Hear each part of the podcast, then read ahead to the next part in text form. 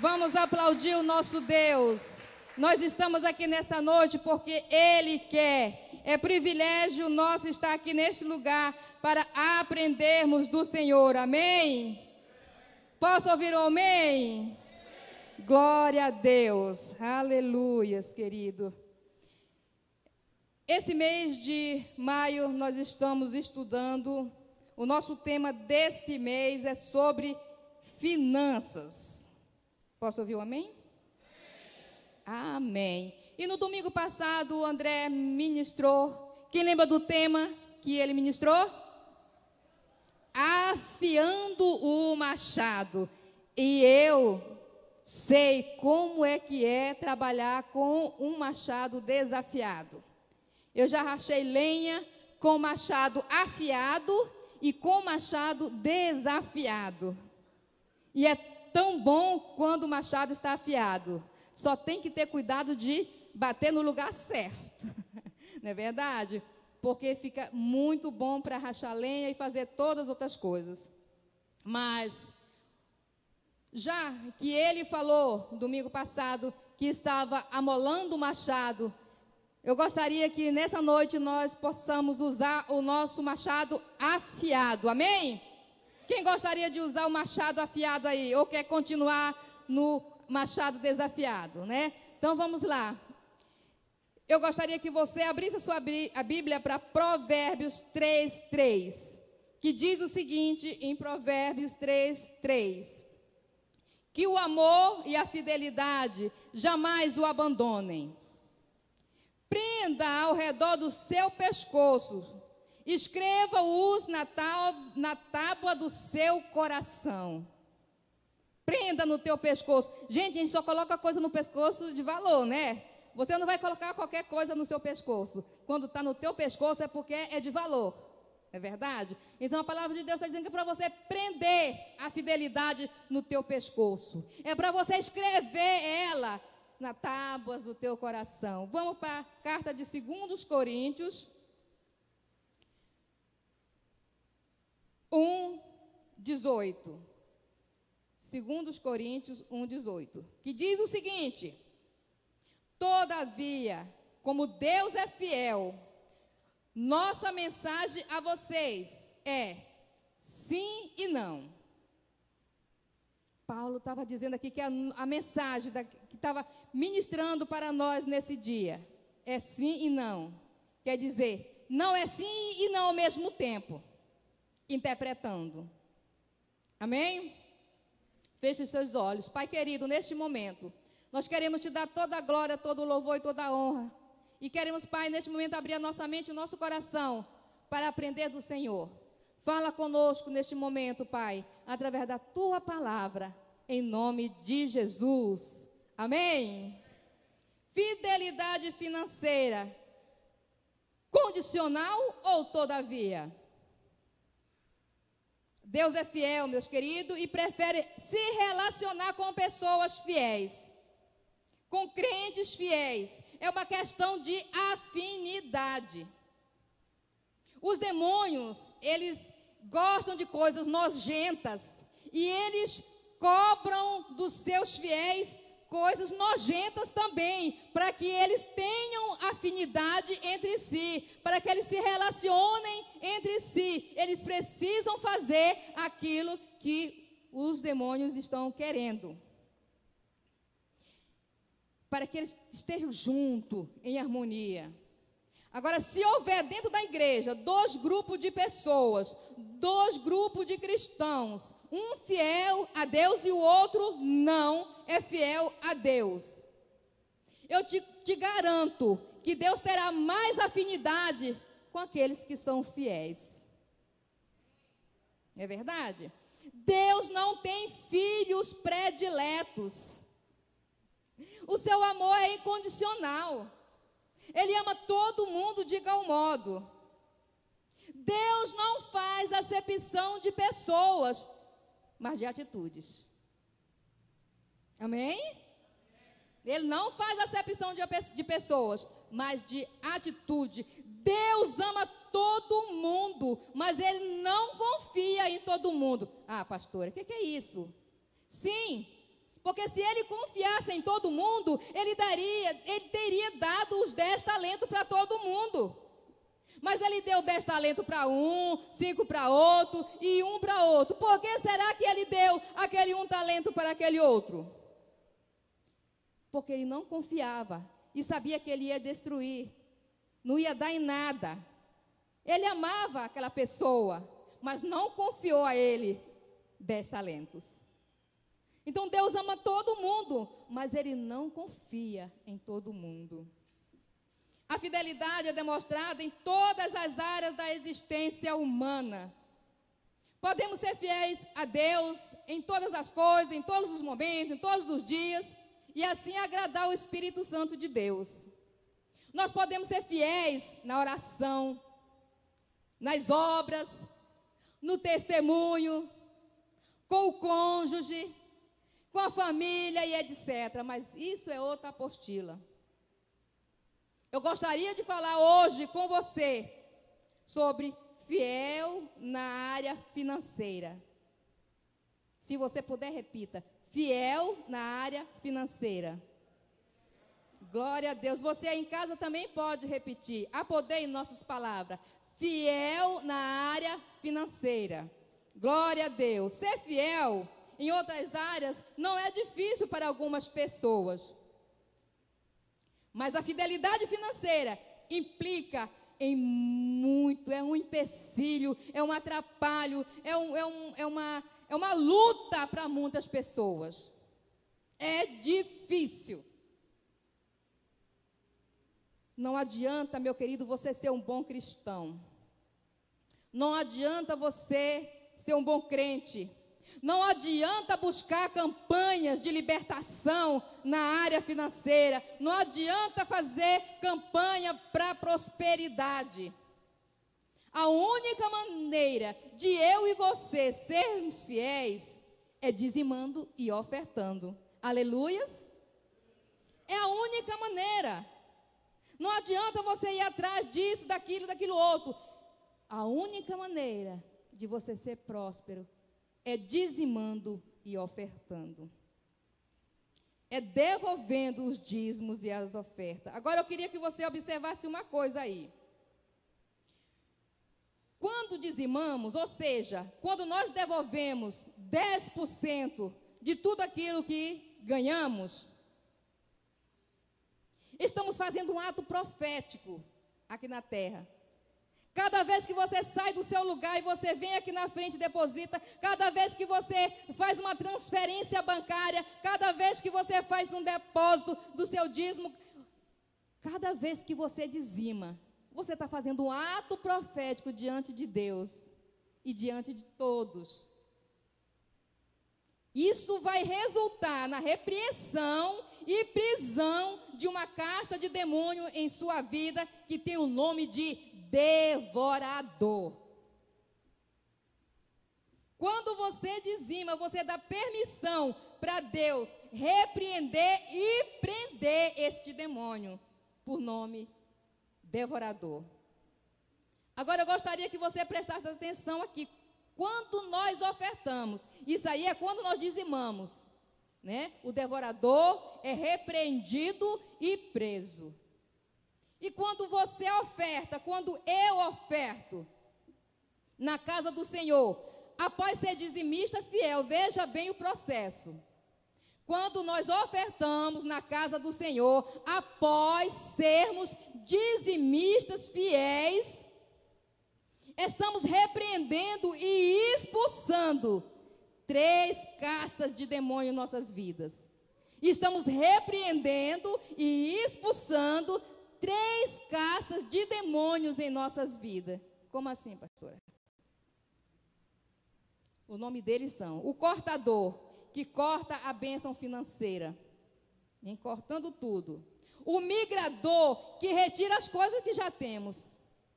Quantas pessoas dizem, olha, eu era isso, eu, eu, era um empresário, eu tinha isso, tinha aquilo, de repente sumiu tudo, eu não sei o que aconteceu, acabou. Eu não tenho nada. O migrador passou lá e tirou tudo. E o terceiro demônio aí é o destruidor, que finaliza o trabalho destruindo o que restou do cortador e do migrador. Você quer saber mais sobre isso? Leia Joel 1. Anote e estude na sua casa. Mas o que eu quero te dizer é que quando nós ofertamos na casa do Senhor, nós estamos repreendendo e expulsando essas três castas de demônios. A fidelidade financeira implica em sacrifício. É como você abrir uma empresa que passa tempo para te dar lucro. No início tiveram investimentos a ser feito, houve um momento difícil, onde a sua persistência, coragem, o crer no sobrenatural fizeram toda a diferença para você ser um vencedor. Você não começa uma empresa e logo te dando lucro, você vai investir, vai perder noite de sonos, vai comprar máquinas, vai comprar equipamentos. E com o passar do tempo, ela vai te dar retorno até de 100 por um. Mas precisa esforços, precisa sacrifício, precisa persistência. Os covardes e derrotados desistem no meio das dificuldades, porém os valorosos e vitoriosos persistem e vencem. Eu gostaria que você gravasse isso. Os covardes e derrotados desistem em meio às dificuldades, Porém, os valorosos e vitoriosos persistem e vencem. A viúva não tinha nada mais o que comer, tinha apenas duas moedas. E o que é que ela fez? Ela sacrificou. Porque conhecia o Deus que ela servia, porque acreditava no milagre da multiplicação e porque ela era fiel na área financeira. Então ela tinha segurança que aquilo que ela estava fazendo era o certo.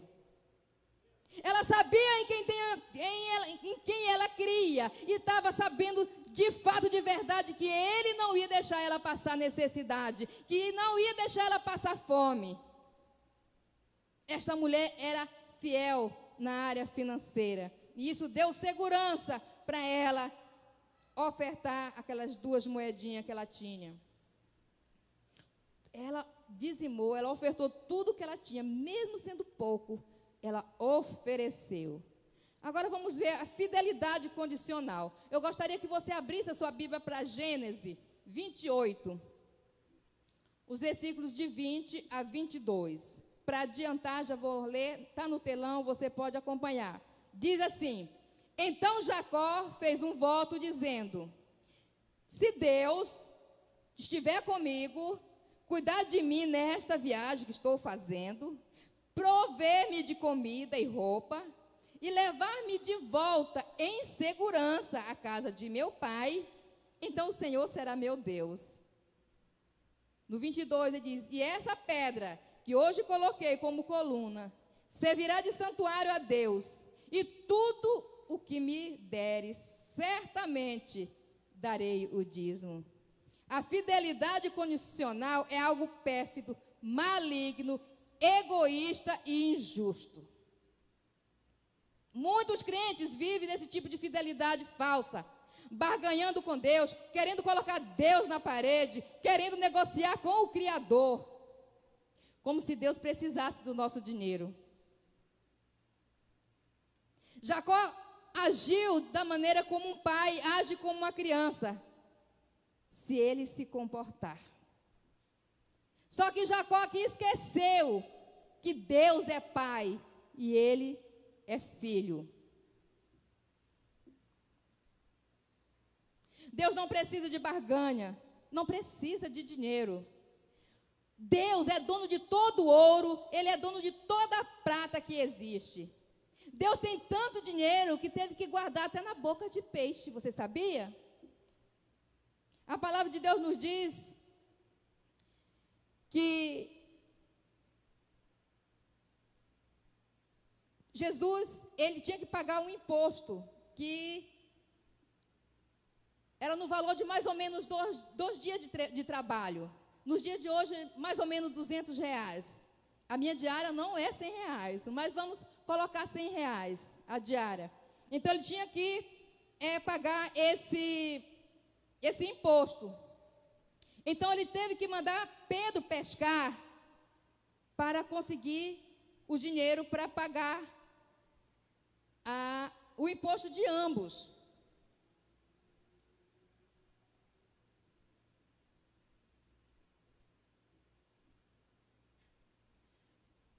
E, mas o que aconteceu?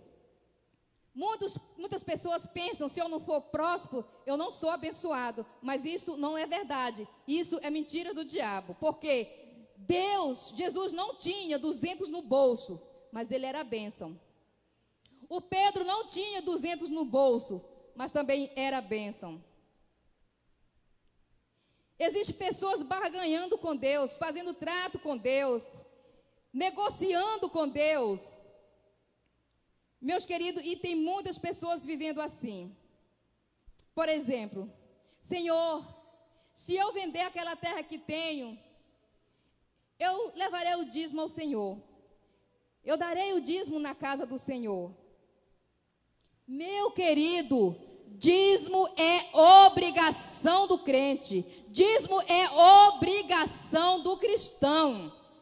É mandamento o crente devolver o dízimo na casa do Senhor. É mandamento o crente devolver o dízimo na igreja. Não existe trato. Não podemos é, voltar aquilo que Deus já já é de Deus. Não podemos é, é, é, barganhar. Não podemos negociar com aquilo que já é do Senhor.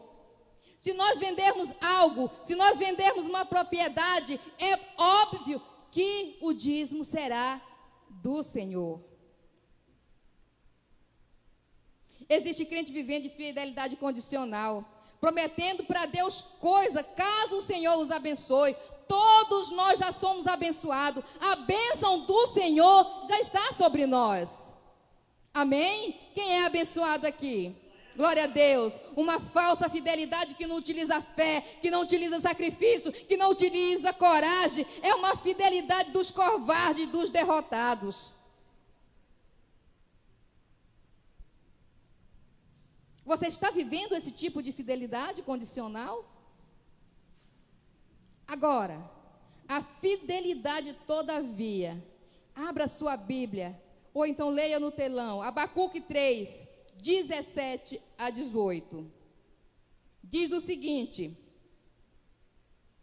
Ainda que a figueira não floresça, nem haja fruto na vide, o produto da oliveira minta, os campos não produzam mantimentos, as ovelhas sejam arrebatadas do aprisco, e nos currais não haja gado. Todavia eu me alegro e exulto no Senhor da minha salvação. Todavia eu me alegro, eu exulto no Deus da minha salvação. Meu querido, um dos maiores enganos do diabo é dizer que o crente, se não for próspero, ele não está sendo abençoado. Mas isso é mentira. Eu acabei de falar. Nós somos, nós já somos abençoados. Agora, a prosperidade é algo que nós vamos desenvolver conforme a nossa fidelidade com Deus. Aleluia. Ser abençoado não tem nada a ver com próspero. A prosperidade financeira vem da fidelidade espiritual de cada pessoa. Grave isso. A prosperidade financeira vem da fidelidade espiritual de cada pessoa.